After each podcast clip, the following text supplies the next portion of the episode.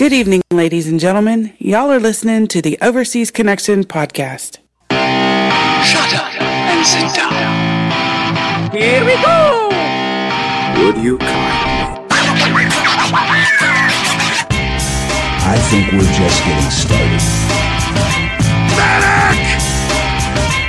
I'm a witcher. I think this is more than you can handle. He sits on his ass all day. Let's do this. Well, hey, everybody. Thanks for tuning in to episode 760 of the Overseas Connection podcast. Today is November 26th, 2023, and I am your host today, Greg DeLacy, Gamertag Murphy's Law, OC underscore Murphy's Law on Twitter.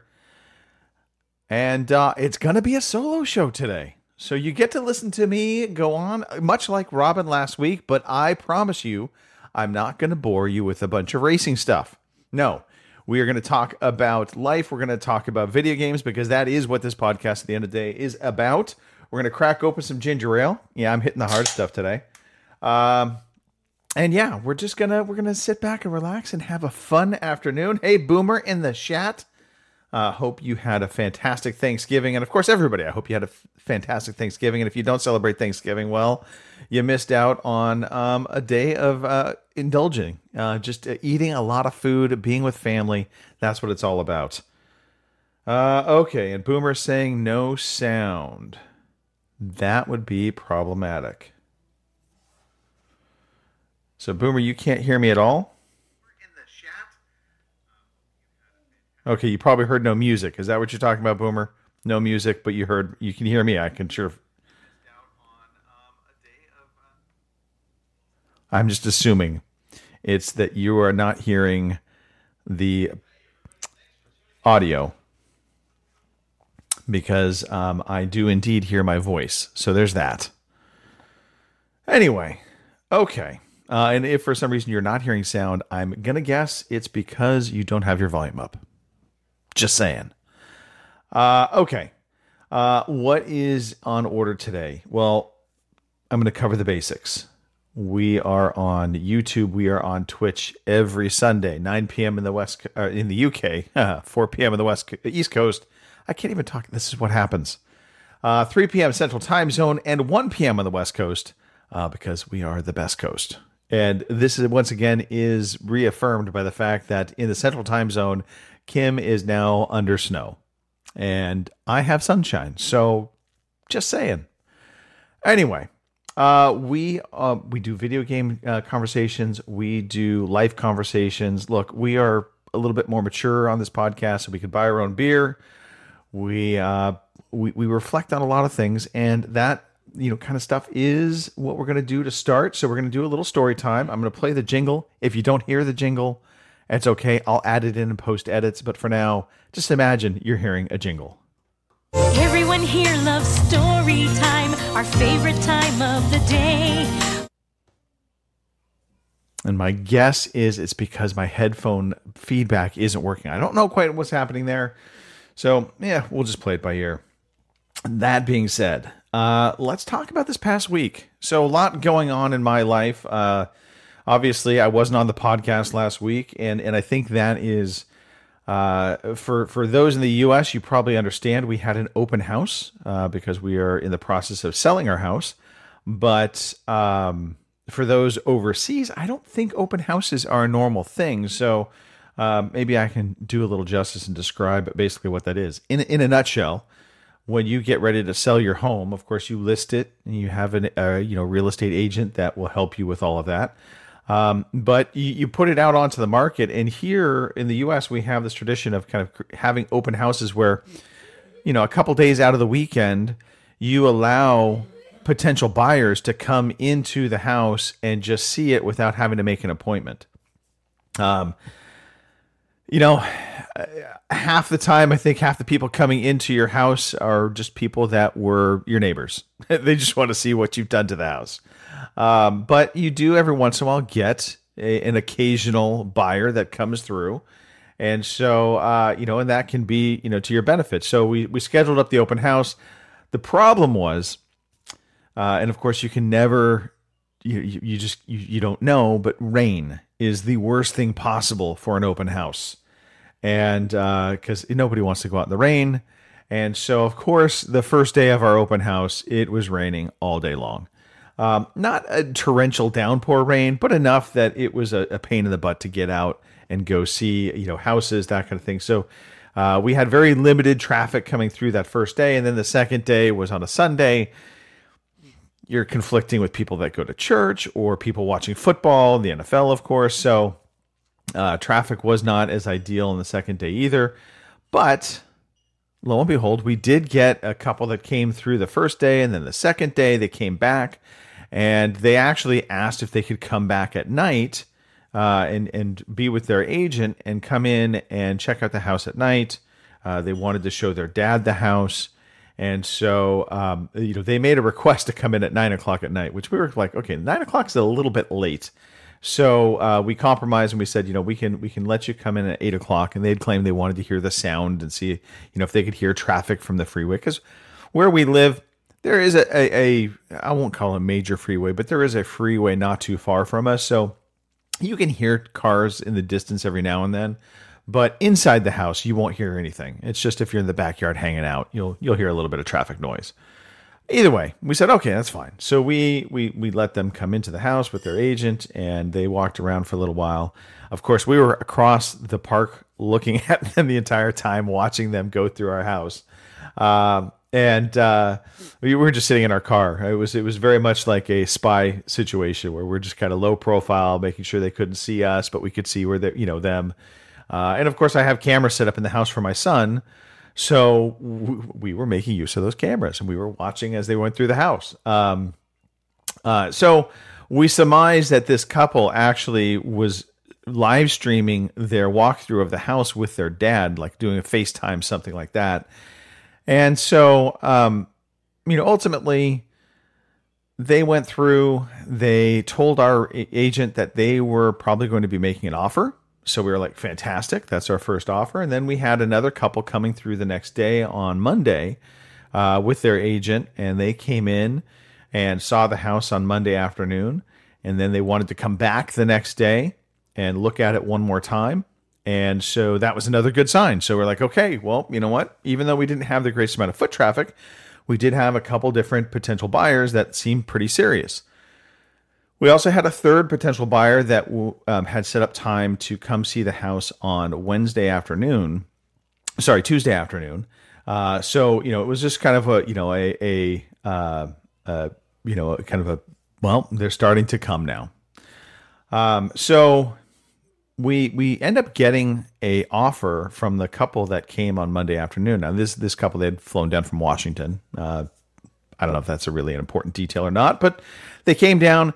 They made an offer on the house, and uh, much to our delight, they were giving us full asking price. So um, there was a couple uh, ca- couple caveats to it, but full asking price, which is great because you know we we were asking for uh, the higher end on value of the houses in this area, and so um, we were pleased, and so uh, we uh, basically.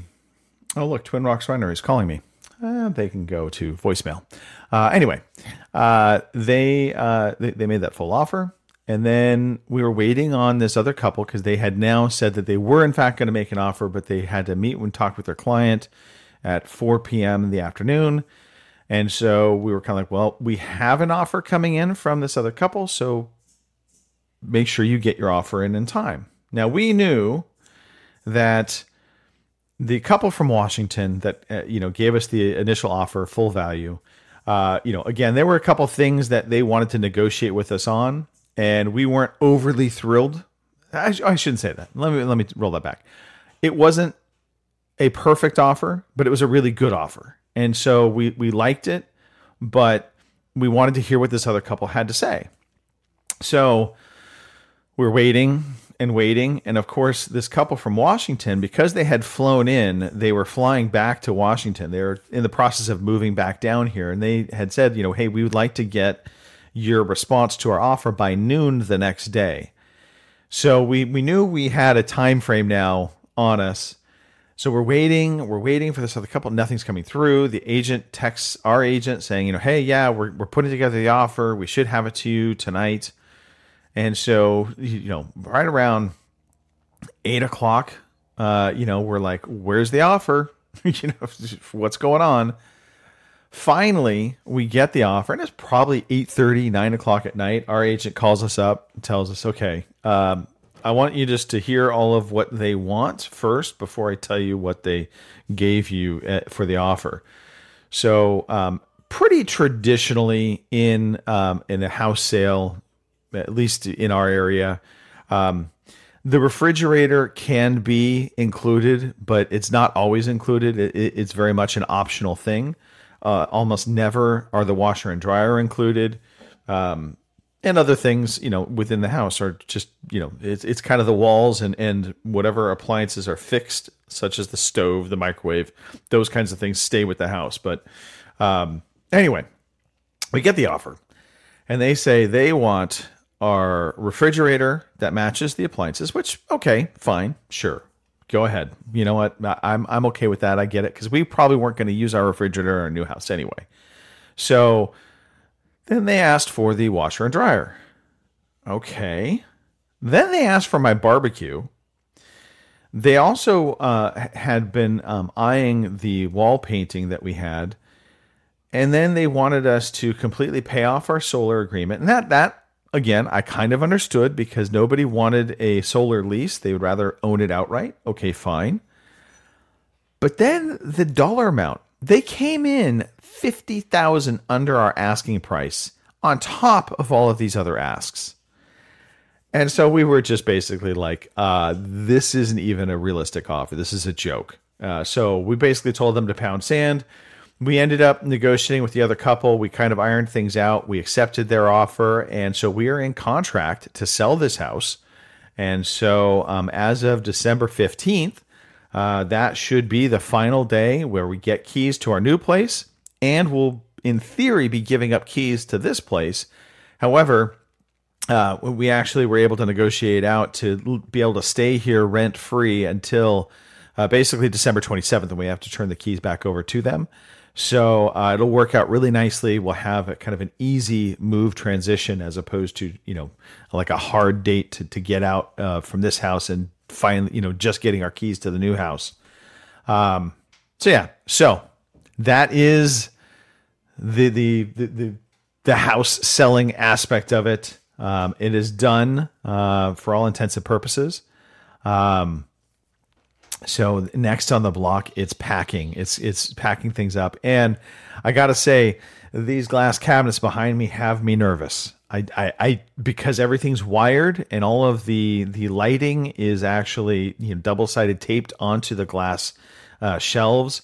Uh, it's going to make moving them tricky. Uh, I think I'm going to try and move them all in one piece, but maybe bubble wrap the shelves to protect them individually um, and of course move all the stuff out of them. But uh, th- anyway, yeah, that's that's what I, I get to look forward to. Packing up, but we get to pack up finally. We no longer have to kind of walk on eggshells in the house because that's the other thing. When you do an open house, ideally, what you're doing is you're going to take your house and you're going to declutter it. You're going to put all of the personal stuff away. You're going to you know move out some of your furniture you're going to uh, basically make it look like a model home and this way, when people come in, they don't see your stuff, they see the vision of what it could be for them.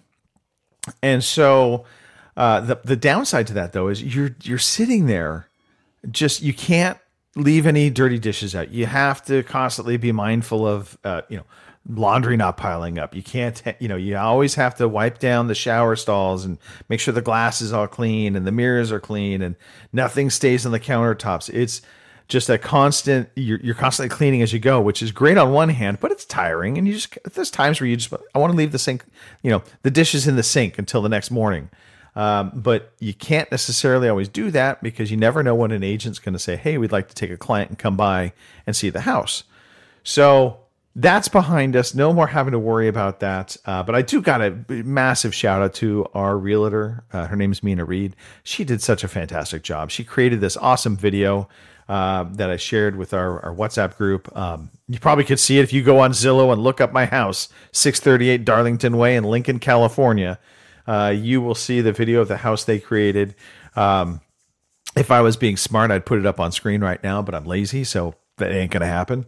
Uh, she also uh, had professional pictures taken inside of the house. I mean, just she also was here helping us box stuff up. She was helping clean up our, our yard just to get things prepped. I mean, she did above and beyond what you would think a real estate agent should do or would do. Um, so, uh, anyway, so housing done. Now, Thanksgiving just happened. Uh, so, for those of you that don't know what Thanksgiving is, well, um, you know, of course, there is there's broader meaning of it in terms of the Pilgrims and the Indians getting together within the U.S. and and uh, basically breaking bread together. Uh, so it's it's a a celebration of family and friend, uh, but it's also just become this uh, this traditional holiday where we usually will cook up turkeys. We'll have all kinds of uh, fixings to go with it: mashed potatoes, um, sweet potato pie. You can have uh, green bean casserole. You can have uh, you know pumpkin pie is my favorite thing when it comes to Thanksgiving, and of course turkey stuffing that goes in the turkey.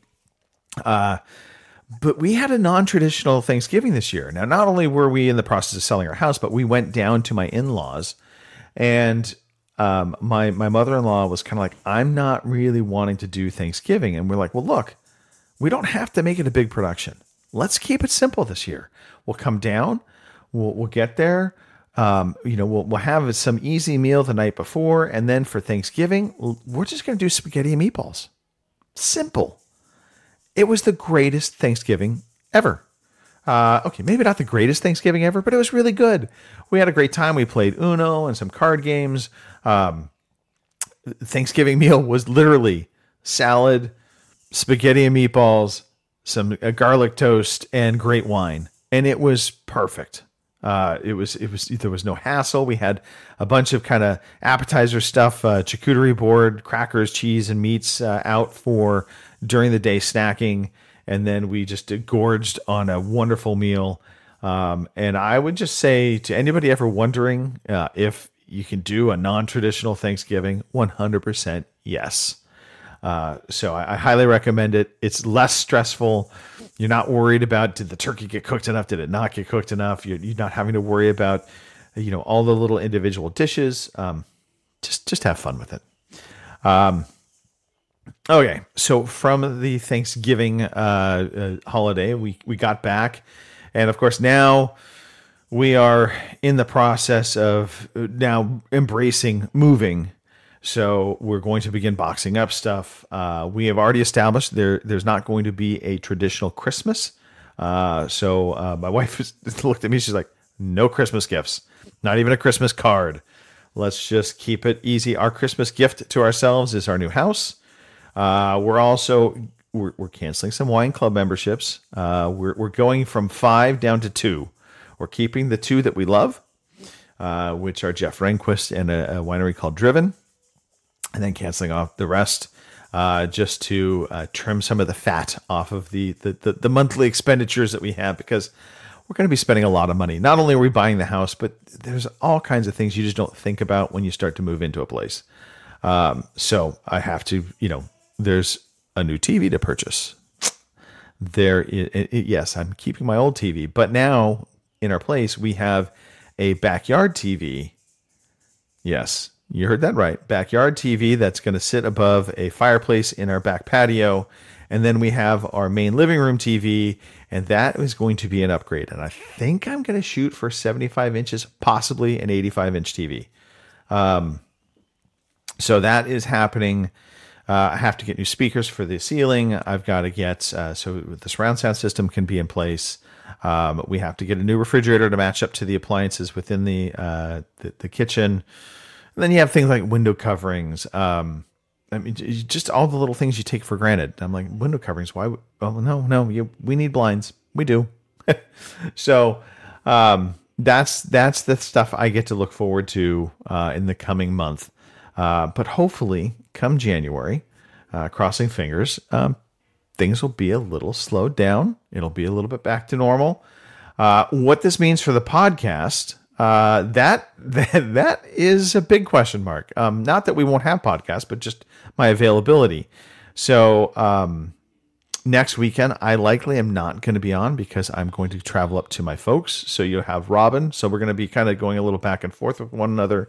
The following week, I believe I will be here for a podcast uh, and have my computer set up. But right after that, we go straight into the move. So the following week, I may not be set up in time. So again, it's all up in the air when it comes to December.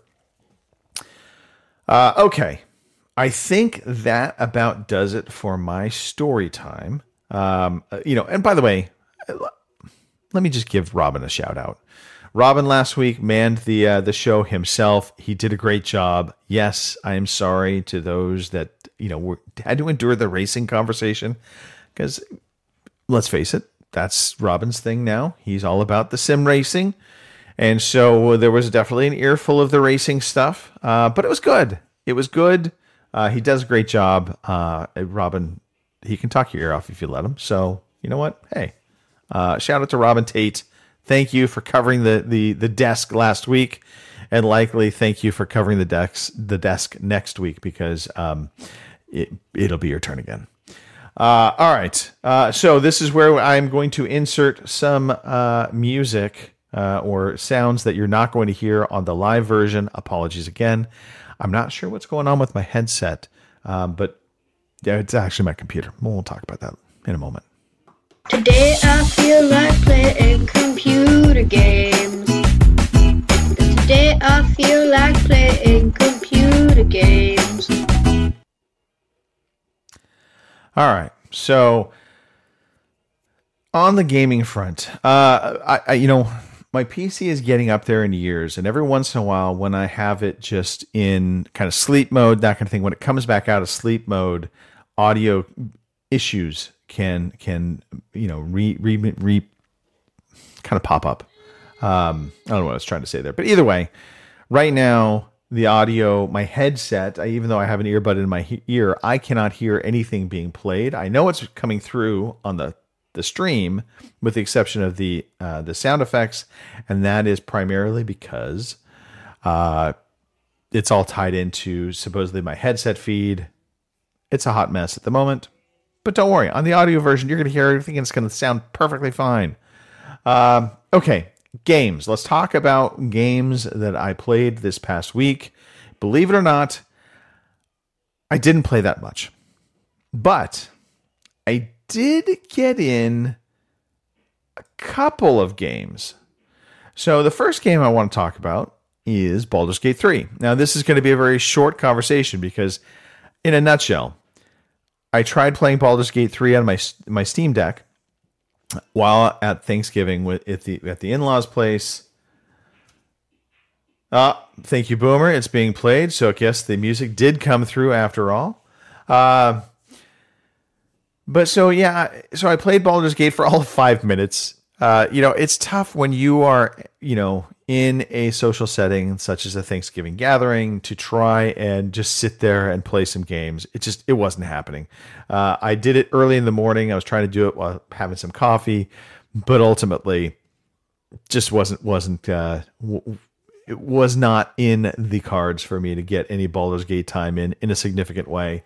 Uh, the the little tease that I got of playing it, uh, I still love this game. It is it plays great, by the way, on a Steam Deck. So, um, you know, if you were considering that uh, for the handheld side of it, absolutely well worth the the the pickup there.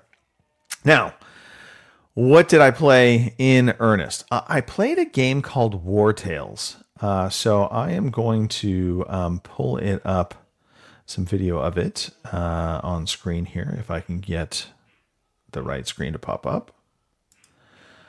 Uh, let's transition over. All right, so War Tales. So um, the description on War Tales, uh, basic. Well, I, I can read you the description here. Hang on, have a second. Let me let me do that first. This is great podcasting. I, you know, I'm sure you're like, good job, Greg. Uh, but but I do have the description of War Tales here. Now this game came out about a year ago on PC. Uh, Lord, cheers! Glad you can make it. Uh, we're talking about War Tales. So this is uh, an open world RPG game. Uh, came out to PC about a year ago. I think it was in early access for a while. And then uh, it has finally made its way to full access, but also released onto the Xbox. And I saw it. It's part of Game Pass for PC as well as for the Series X. And so I thought, you know what? Why not give it a shot? And I played this using cloud streaming. So that was the other kind of uh, differentiator here. Instead of downloading the game, I decided to um, just play this solo. Uh, You know, play play through cloud. Don't download it. Just see if I like it.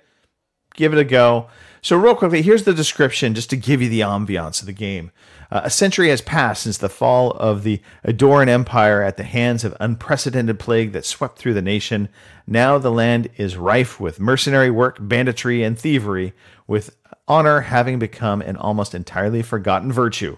Now prepare to lead a group of unscrupulous characters in a massive open world where combat, death, and the thirst for riches will dictate your day to day life.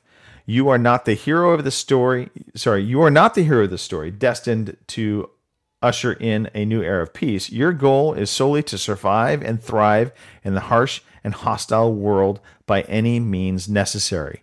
So there you go. That's that's the lead up. That's uh that's that's that's the sell job from the company. So let me show you some of the gameplay. So it's interesting because uh, you know isometric view uh, you control and this is the xbox footage uh, xbox capturing here so uh, just know that this is it's definitely a game built for pc um, what i found first thing i had to do was um, I ha- I don't know if it works on Steam Deck. I would imagine it does uh, because it works great on the Xbox. Uh, so, um, but you do have to increase the size of the text. Now, okay, sure, my old eyes, you could certainly put some blame there, but um, I found uh, sitting where I normally sit gaming wise, this the the text on screen was very much PC, so it needed to be enlarged. Thankfully, on the Xbox version, they do uh, allow you to increase the um, size of the uh, the text, and so it was it was a, a decent size. It was readable enough. So that would be my first recommendation to do right off the bat. Um, combat, how the combat plays out. So you wander the map in real time, kind of, I would say, almost like an old Zelda-like adventure where it's it, you're you're you're wandering the map. You see your group on the screen, kind of cruising around to different locations, uh, and you, you see them traveling as a group. Uh, from a far back drawn, you know, isometric view, and when you stumble into a combat scenario, it then zooms into what you're seeing on screen, where it's in close and it's turn-based combat. Um, so similar to Baldur's Gate 3, similar to um, you know XCOM, uh, you know turn-based, and uh, th- I don't exactly know how they determine the order of characters. They don't. The, the, tutorials in the game aren't terribly great. They're satisfactory, but they're not like uh, they're not really holding your hand a lot. So you kind of get thrown into the fire a little bit. Um, inventory management and upgrading is kind of a, a, a learn on your own kind of scenario. They don't, again, do a great job of giving you the tutorial. But in a nutshell, you have your four characters. You are trying to survive and gain riches and grow your little band. And so you can hire additional companions that you have to pay. Uh, so you, you kind of become a little army of in and of yourself. Um, I, I, as far as I know, that's the that's the gist of it. You are just there to gain gold, grow your characters. There is an online component to it, a multiplayer component to the game. I haven't tried that out yet. I'm assuming it's going to be very much like you could be wandering around and come across another mercenary band of people that are controlled by somebody else. And then you go into this isometric turn based combat scenario and play against that other character. And if you defeat them, you get some of their loot. I, I, you know, every time I've beaten out another bandit group in the single player, you don't get everything, but they'll leave behind certain pieces of loot that you get to capture. Uh, the other cool thing about the game is it has this kind of real time weather system uh, also in place. So sometimes it'll get super foggy or rainy. Um, and then as you're seeing here on screen, you get some of these, you know, kill shots uh, when you're you take down a particular enemy, and it'll it'll go in for that zoom in, similar to like an XCOM or uh, you know game where they show you that up close, more graphical uh, uh, version of the kill strike. Um, I like it so far. Uh, out, the only thing I wish I had a little more direction on was understanding what it is I'm trying to do. But as you can see, it, it's got this uh, this this realism to it in terms of the combat side of it, and you know what? I, I just overall, it, this is a surprise. Uh, and, and again, if you're playing this on the Xbox, when you play it, you definitely you can sense this is made for a PC, especially some of the menu selections. You'll you know it, it does the you know your mouse cursor become you know your your sorry your your right thumbstick becomes a mouse cursor so to speak.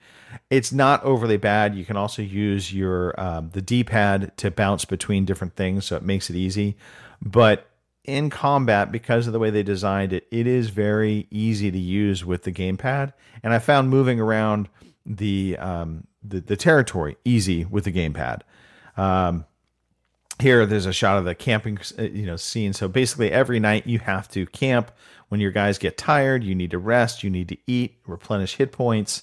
Um, so there is that survival aspect to the game as well. Uh, you can starve to death, uh, and the game has difficulty settings in it that um, it does that kind of interesting thing where you know you you start the game off and you will basically kind of pick your band of characters. Um, they give you, I think, four different choices on types of, of uh, preload out. And then there will be some characteristics you're going to choose that will give you some perks. And then they'll also give you some, you know, kind of uh, cons or, or, you know, non perks that, uh, you know, can be basically bad for your, your, your group, uh, depending upon the scenario. And I think, um, I'm trying to remember what I picked, and I can't for the life of me remember what I picked. But anyway, uh, so so it has that element to it, and then of course, as you're playing, if you pick some of the harder difficulties, eating and sleeping and permadeath become more prevalent, whereas, whereas like the easier versions or the lower level difficulties, uh, permadeath can still be there, but starving to death and and you know, uh, needing to eat and find resources of that nature aren't necessarily a high priority. Um, graphically, I think it looks really nice. Not game of the year. Oh my God, these are the greatest graphics I've ever seen. But they present nicely. It looks nice on screen. Um, and and again, the weather effects are nice as well. Um, I think it looks great on this Series X as well. So you know it, it's transitioned nicely to console. Uh, and and again, this is on Game Pass. So if you have Game Pass and you like turn-based combat combat games similar to Baldur's Gate 3, check this out. I would say the the one thing this game doesn't have that a Baldur's Gate 3 does is magic. Uh, this is this is set in a kind of more realistic, uh, you know, past history setting. Uh, it says, you know, it talks about a country. I don't know what country this is supposed to be. Um, I don't think I ever found that out. So, is it a uh, you know English countryside? I don't think so.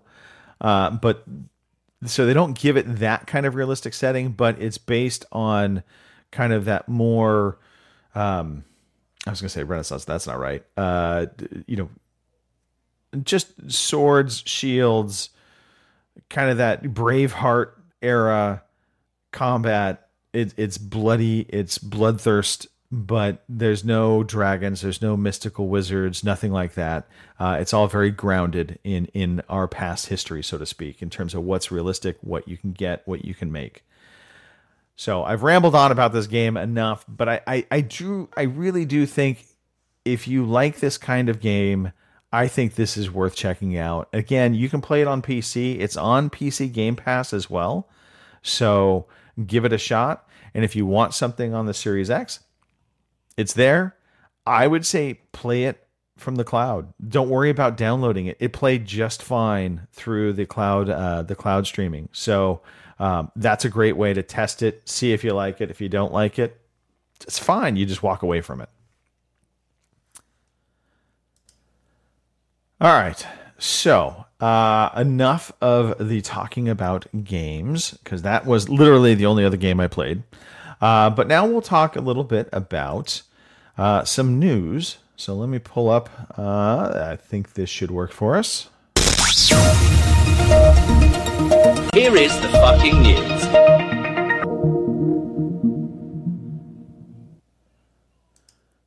All right. So the news.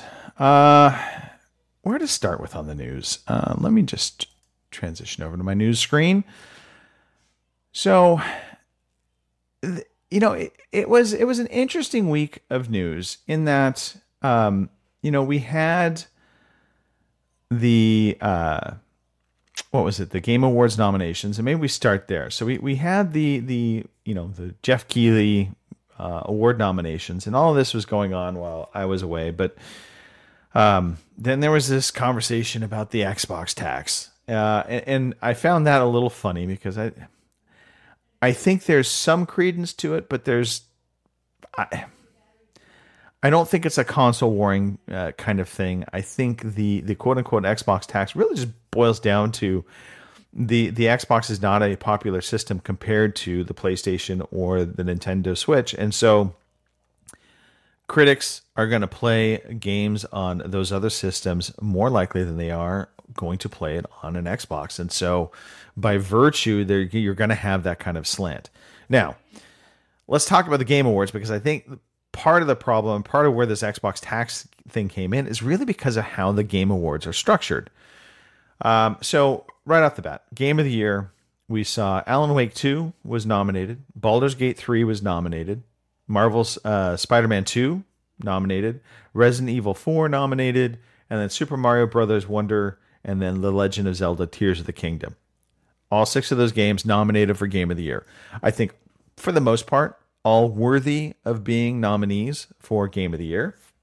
The exception would be Resident Evil 4. Now, I feel pretty strongly that Game of the Year nominations shouldn't be um, remakes. Um, I think if it is a reboot of a, a series and, and completely changing it, similar to what they did with kind of Resident Evil 2, where it, it, it really was not just a you know a, a remake of the game, but they really kind of recreated that entire game, uh, including how it controlled and and um, you know and, and how it presented. Different story, but you know Resident Evil Four. Yes, they put a lot of work into this, but I mean it is all for all intent you know intents and purposes the same game. So I don't think remakes should be making the list. Um, that being said, it is what it is. So those are your Game of the Year nominations. Now, I th- I think Baldur's Gate three is going to win outright uh, for Game of the Year, and and primarily because it took the gaming industry by a, a lot of surprise. I don't think anybody saw this game coming, and it is beloved by so many because um, they did such a very good job with this game. Um, I think that is how you know it's it's just going to get the nod as the the media darling. Um, but the problem with the the Keighley Awards, and we'll just call them the Keighley Awards because that's you know the the Game Awards. It's a marketing event wrapped around a award ceremony, um, and and that's the problem with the Game Awards is that the the Game Awards themselves are kind of secondary. It- It's you know this is a marketing event. This is E3 two or part two, if you will, during the wintertime. Um, it's all about the new trailers that come out, the world premieres, and you know, and you know that because they make the nominations. You know, or they talk about the award winners. Sometimes they just they don't even show them on screen. They just talk about how they they, they gave them their award off screen. So the the award ceremony itself feels very secondary. And then I think the other problem with the Game Awards is just some of the actual awards. So we have Game of the Year, and then we get into game direction, best adaptation, best narrative, best art direction, best score and music, best audio design, best performance. There's only one category for best performance. I think we should have best female performance, best male performance. If you want to be a, a pronoun perfectionist, you can have a best they performance. I, but you know, but there should be multiple performance related, you know, best uh, secondary character performance or best NPC performances, you know, things of that nature. Um, you know, they have games for impact. What is games for impact? What what is it that even a thing? You know, best ongoing game, which is kind of again super subjective. Uh, because we have Apex Legends, Cyberpunk, Final Fantasy 14, Fortnite, and Genshin Impact.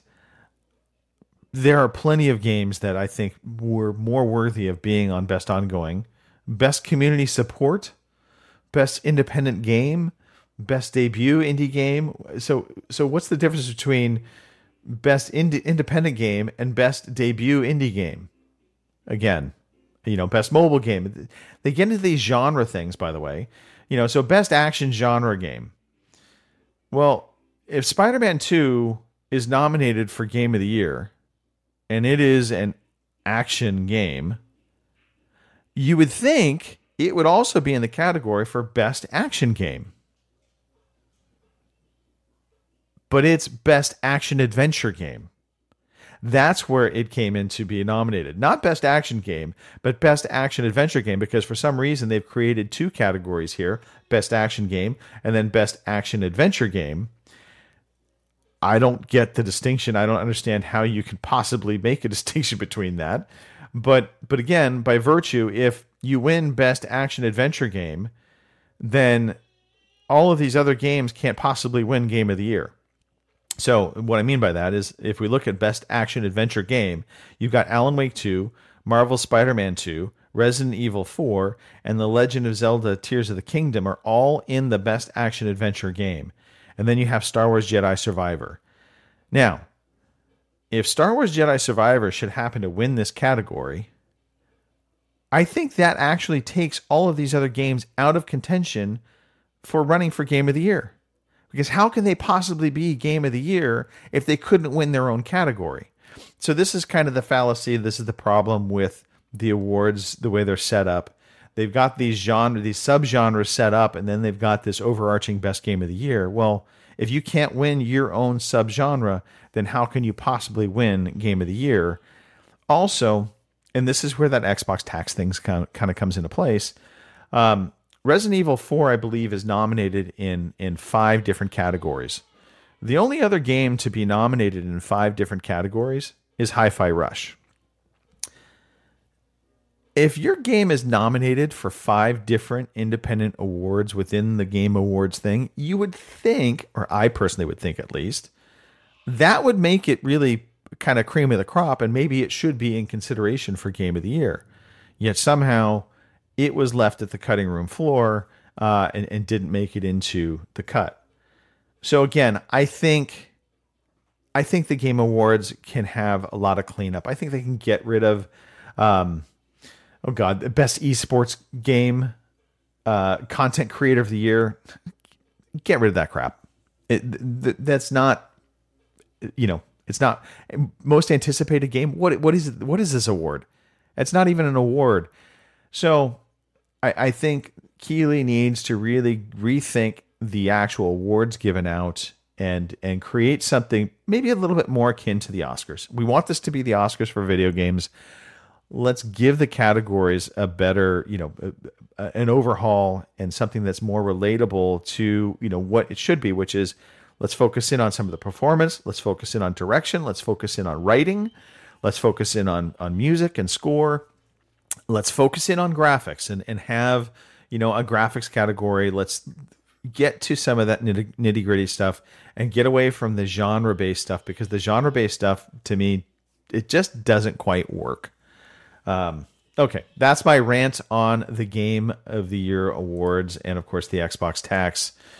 Um, what else? Uh, there was some other stuff I wanted to talk about here. Uh, we can talk about some of the just the video game news that kind of happened over the past uh, past couple weeks. Um, I'm on uh, the Video Games Chronicle website. I'm that's typically where I'm pulling news stories from. So I'm just going to kind of roll through this. There's a bunch of oh god, uh, a, a gazillion stories around um, Black Friday deals. Look, if if you needed a video game console, Black Friday is the time to have gotten it. Uh, hopefully, you were able to score something off of Black Friday if you were indeed looking to do that. Me personally, I found a house. Uh, not, not really, but we we pretty much are, are squared away on all of that. Uh, Warner Brothers denies the Wonder Woman game will be a live service game. Uh, a, a job listing suggested the game could feature live service elements. Look, I am sure Wonder Woman will have some live service elements to it. Almost all the games these days do. They have DLC, they have cosmetics you can buy, uh, even when they're single player. So I, I'm not going to be shocked. Uh, but does this mean the game will be a a straight live services game? No, I, I, I, my guess is it's going to be something similar to what they've done with, you know, the Batman series games, where you're you're going to have some of those DLC things that you can get and buy and spend money on beyond just the base game, but um, it's not going to be, uh, you know, that what we've come to know as a live service game. Uh, Infinity Ward expands again with a new studio in Austin, Texas. Uh, so they opened another studio earlier in Spain this year. So they are expanding, which is interesting. So um, Infinity Ward continues to grow. Um, scrolling through here, uh, looks like Immortals of Aveum studio layoffs. Uh, you know, came down to poor sales in a you know in a crowded market per CEO. Uh, I keep forgetting Immortals of Aveum even came out.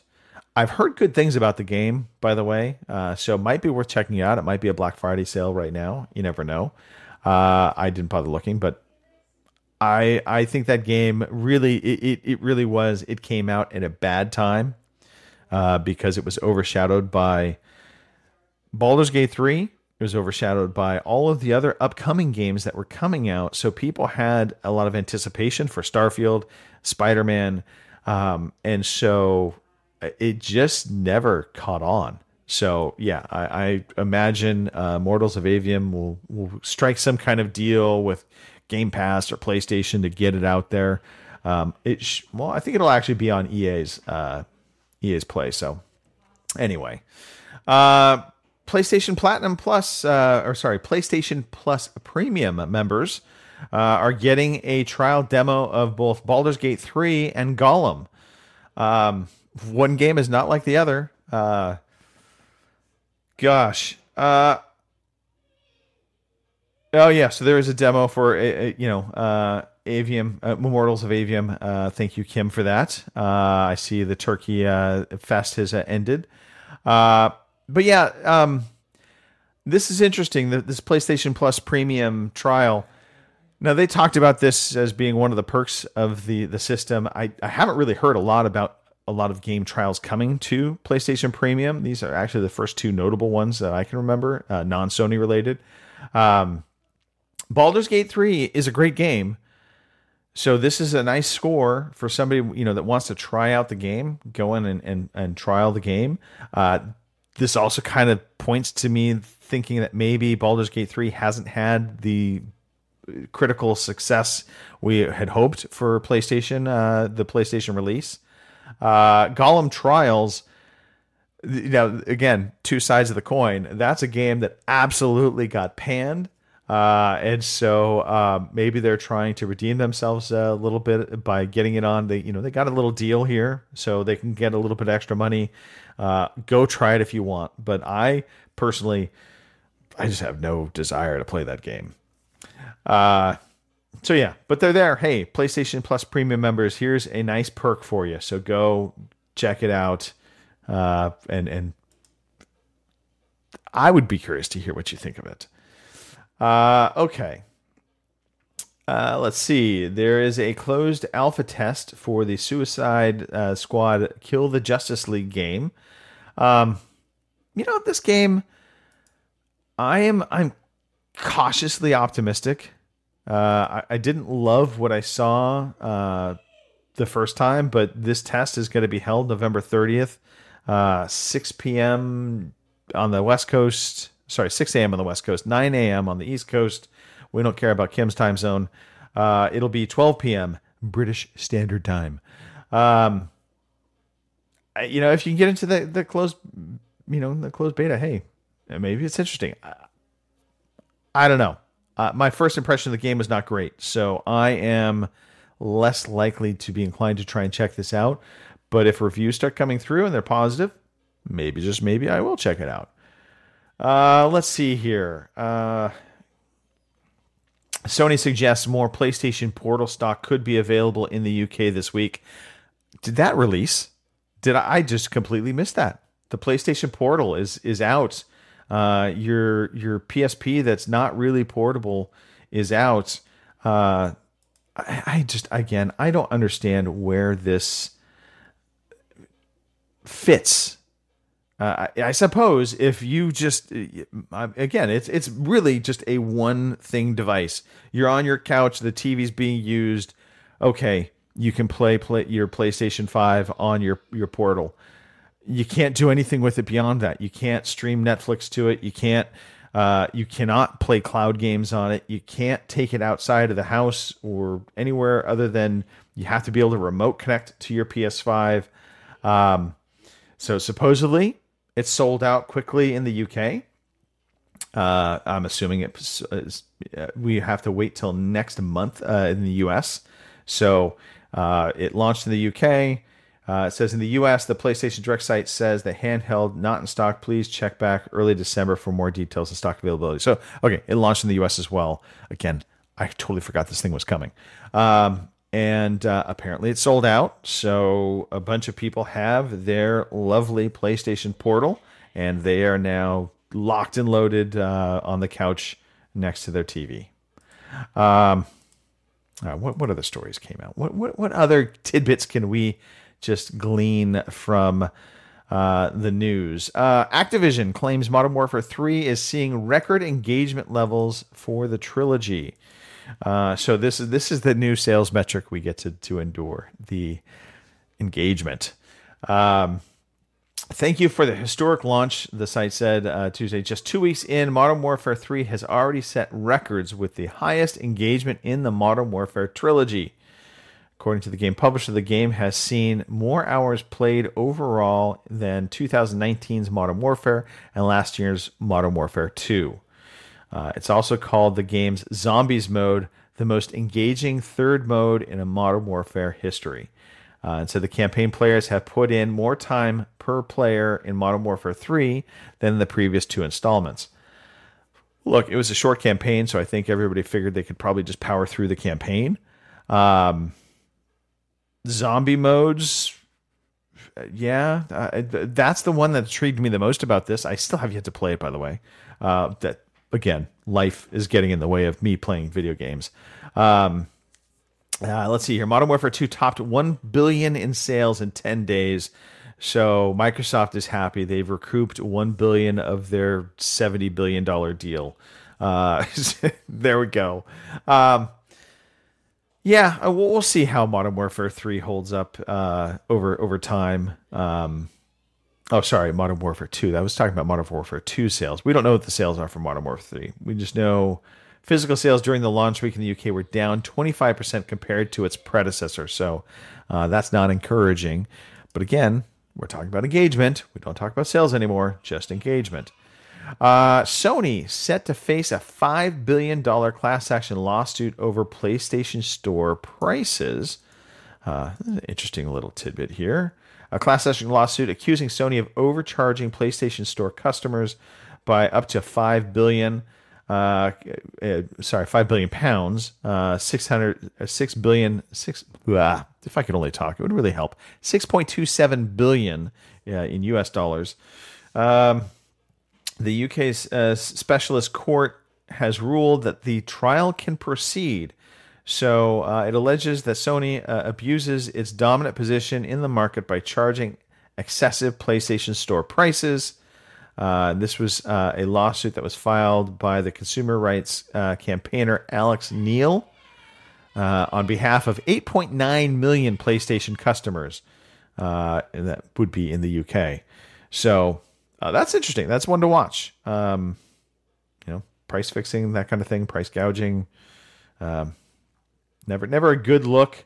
Uh, now, granted, I don't necessarily know Sony has purposely gone out and done some of this stuff, but we'll see. Uh, Boomer, you need to, yes, I do need to join you for uh, zombies. Absolutely. So we can actually have a squad of three as opposed to how they do it, which is you and Kim would be playing by yourselves, and then there'd be one random person with you that would go off and run off on their own. Uh, all right. Uh, let's see. Last news stories. Let's just scrub the first page and see what's here. Um, uh, UE, UE, UFA, UEFA Euro 24 is coming to EA Sports FC 24 as a free update. I don't even know what that means. I'm assuming it's soccer players. Yes, I said soccer players. Uh, more soccer players for FC 24. Uh, Modern Warfare 3 developer is investigating an exploit that lets players sprint while lying prone. Well, yeah, that would be problematic.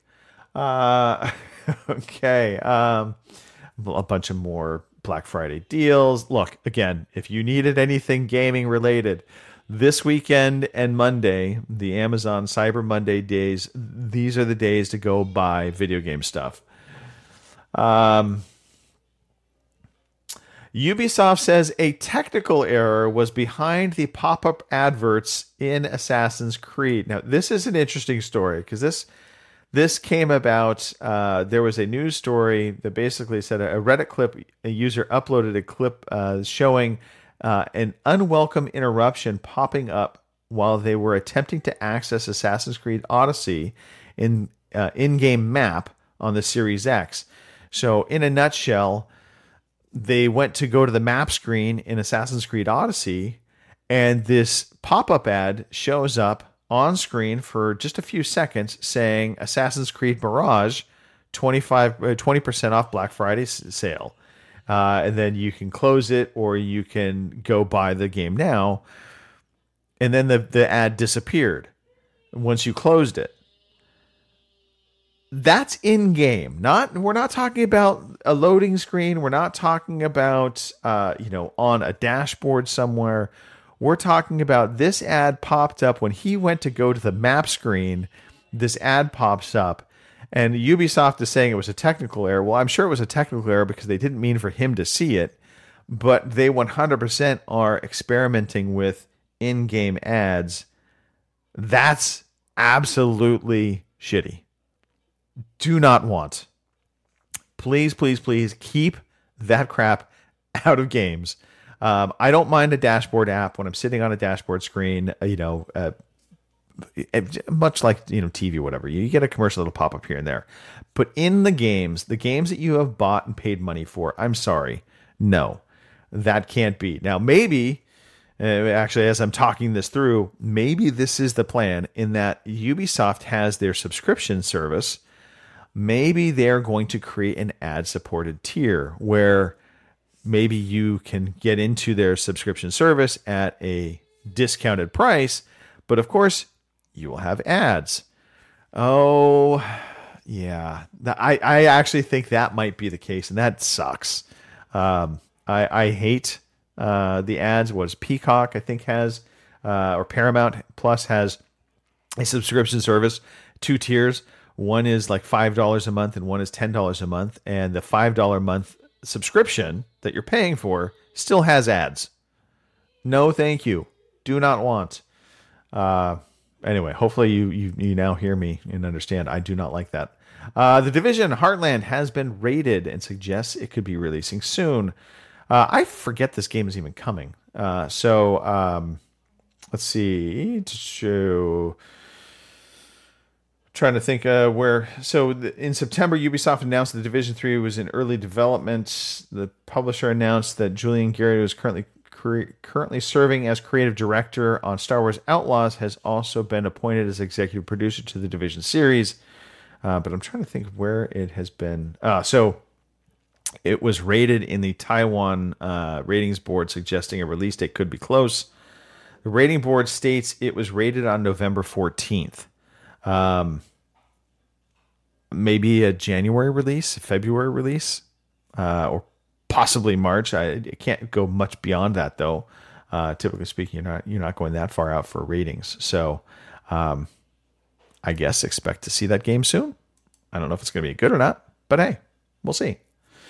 Uh, and I think that does it for the news. Uh, yeah. So so there we go. That that is the news as it stands now.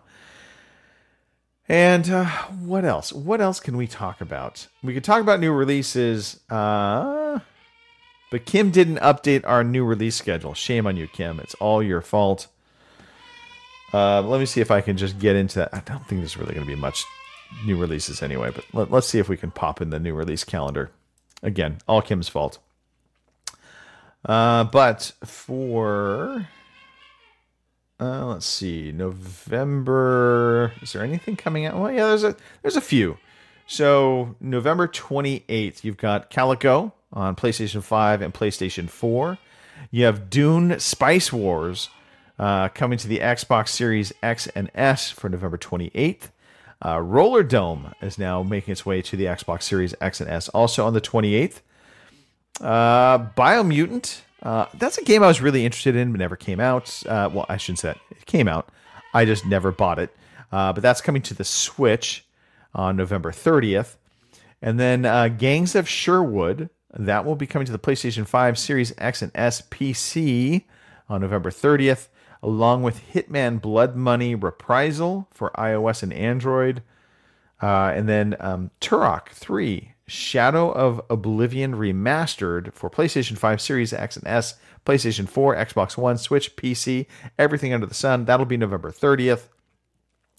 And then if we go into December, uh, and there's a couple games on December 1st, so we can talk about that. You've got Batman Arkham Trilogy for the Switch.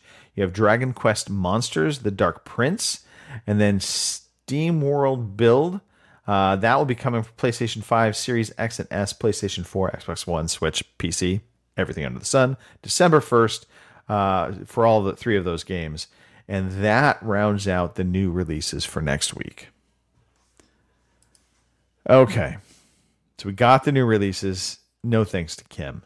Uh, I'll be honest. Halo, I've been loving playing Halo, but schedule wise, it's been challenging. So the Wednesday night Halos, it's going to be hit and miss for me. Uh, and that's just because life right now is very much in the way. But uh, you know, look for for Snoogans, look for um, you know Martin, look for Lewis. They are doing their best to keep that going on Wednesdays. So if you see us out there, hop in, have some fun. Uh, Halo Infinite has become a fantastic game again. Uh, it has seen a rebirth with uh, you know the the launch of Forge. I think really was the most important thing this game could have. It's a shame they didn't have it at launch because it reviewed great, but it just didn't have the content to follow up. And Forge is now really the powerhouse supplying that content. Um, Bongo is doing his racing bits. So uh, if you want to talk racing, hang out, play some Assetto Corsione Competizione. I don't know how to say the name of the game. Uh, but yeah, uh, uh, Bongo's doing that. Sunday nights, kind of every other week, um, he has uh, a Sunday night community uh, race night. And then during the week, he is absolutely doing Wednesday nights, usually around 8 p.m., 9 p.m. in the UK for about an hour. Um, all right. It's that time. I've, I've rambled on at least an hour. So hopefully you've enjoyed the hour that I've given you of just rambling, talking about nonsense, talking about video games, talking about life. Um, it's what we do. And so importantly, if you've listened to this, and, and I appreciate Lord being here. I appreciate Boomer being here. I'm not sure I appreciate Kim being here because it really just rubs in the fact that she could have been on the podcast, but she chose not to be. So in that case, hopefully her Chiefs are losing to the Raiders because that would be the ultimate insult. I don't know if they are or not. Not paying attention right now. Um, but yeah, give us a like, give us a follow. If you're on YouTube, do that. If you're on Twitch, subscribe, all that good stuff. Uh, if you see us on social media, uh, we're on Twitter. We're also on our own individual uh, Twitter handle, so you can check us out and follow us there. And yes, it's Twitter. I'm sorry. I'm not going to say X ever.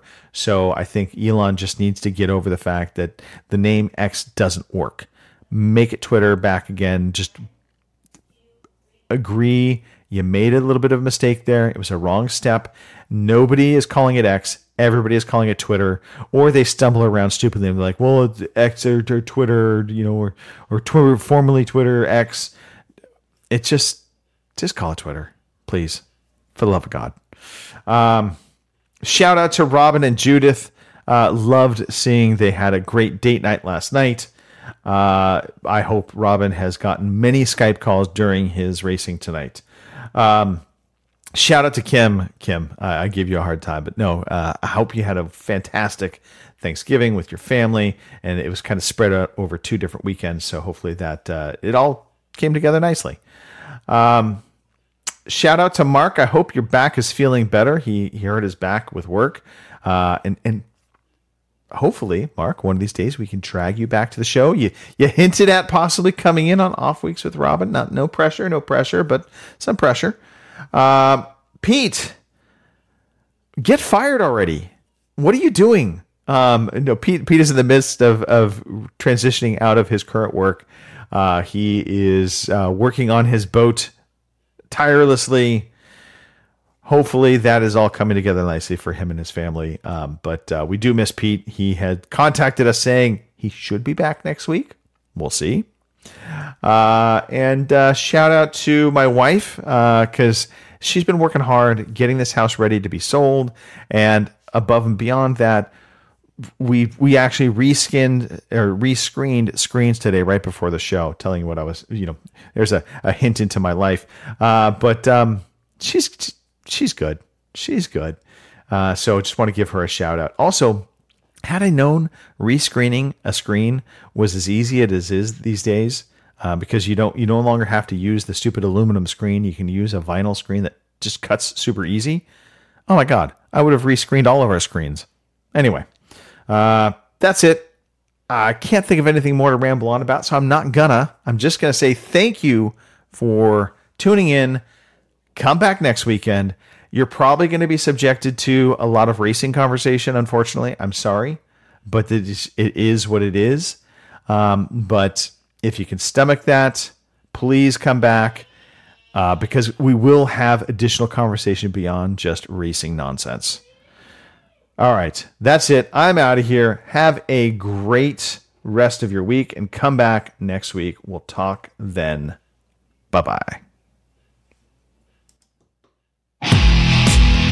Thank you for listening to the Overseas Connection podcast.